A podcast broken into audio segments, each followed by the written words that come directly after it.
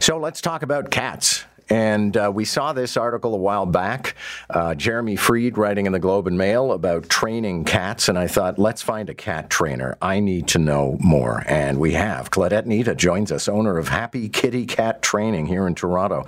Nice to have you. Good morning. Uh, good morning, John. Thanks for having me. Can I ask how you got into the business in the first place?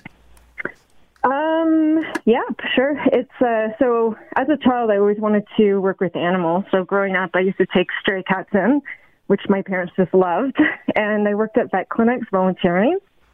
And since the love of animals, I became a registered veterinary technician. So I've been that for about 25 years.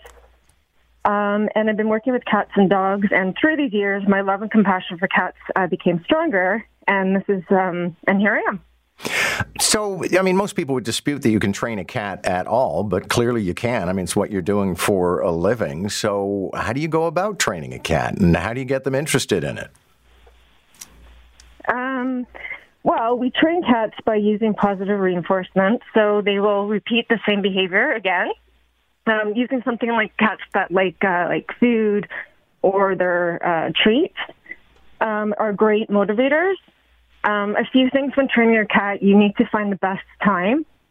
So when your cat is waking up from a nap or they're hungry, uh, you also need to be consistent with training. So if you're going to use cues, you have to make sure that the whole family has to use the same cues too. Um, yeah. To avoid any confusion. And sure. a fine location in your home is really important too. Somewhere where there's no distractions and lastly, um, you want to start with something easy. Keep uh, sessions short and just make it fun. You mentioned, of course, positive training, which is what we've always done with our dog, mm-hmm. uh, not with a great deal of success. So I guess negative, like a lot of people with cats, to get them to stop doing something they don't want the cat to do, will spray them with a water gun. Bad idea? It's a bad idea because it's negative punishment towards them. Um, because what happens is when you spray a cat with a water bottle, they'll just keep on coming back and doing the same thing and repeating. Um, so, for an example, like if you didn't want a cat to come jump on the counter, you would just then use um, deterrent on the counter, something like a sticky excited tape or tinfoil, and then you would give them an alternative. And this alternative would be something very positive for them. So every time they would jump on the counter, you wouldn't look at them or give them eye contact or speak to them, and you would point to this alternative spot and you would praise, give them treats, and make this like the best spot you, uh, they could possibly be on.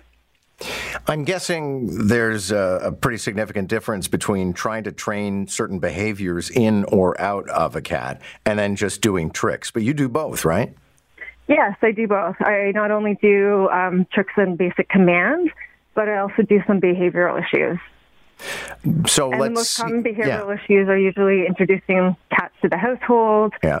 um, cats urinating outside the litter box, kittens biting, and, and so on. And then there's furniture damage. So if I had a cat, which I don't, and the cat was scratching on the couch, what would I do to get them to stop doing that? Well, you have to see where your uh, scratching posts are located in the house. Um, a lot of times, a cat likes to come into the room and scratch the first thing that they see. And um, chairs, uh, couches, beds are very sturdy. So they like the sturdiness of something. And also, you have to look at the texture of your couch. Is it something the cat likes the feel of? So my suggestion would be is to bring a scratching post to the couch or to the chair or to the bed, and just kind of place it against the the furniture so it's nice and sturdy and have a scratching post that's tall enough for the cat to kind of stretch right up. And the way you get them to lure them to the scratching post is you can add catnip to the scratching post. You can grab a toy and lure them to the scratching post. You can actually pretend to scratch in the post. You're you're trying to lure them and you're trying to make it a positive association. And when they do scratch it, then you want to uh, uh, praise them. The common wisdom is that cats don't really care for us. We're a source of food, and maybe we can cuddle them for a couple of minutes until they get tired of us. I mean, do cats really care about us and and, and pleasing us? Oh, I think they they do for sure. I think. Um, I mean, there's some cats are very more independent, of course, but there's a lot of cats that just uh, love our attention. There's a myth that you know cats are um, can be home alone. They can be home alone for days, but that's just a mess. Cats are creatures of habit, and they like a certain routine, and they do like the company of other people. And I guess my last question for you would be Is training going to work on all cats, or are there some who really just don't give a rat's ass? I think if they're really food motivated, you can get a cat to do anything. Um, so um, I would say maybe like if they were under um, four months old, they're a little bit harder to train because they're not very focused. And cats can get bored very easily, so you have to make your session short. And um, um, but I think I think yeah, cats can definitely be trained. I think my favorite line in Jeremy Freed's uh, profile in the Globe and Mail, in which you appeared, was the cats have short attention spans and long memories, which kind of inhibits the training process.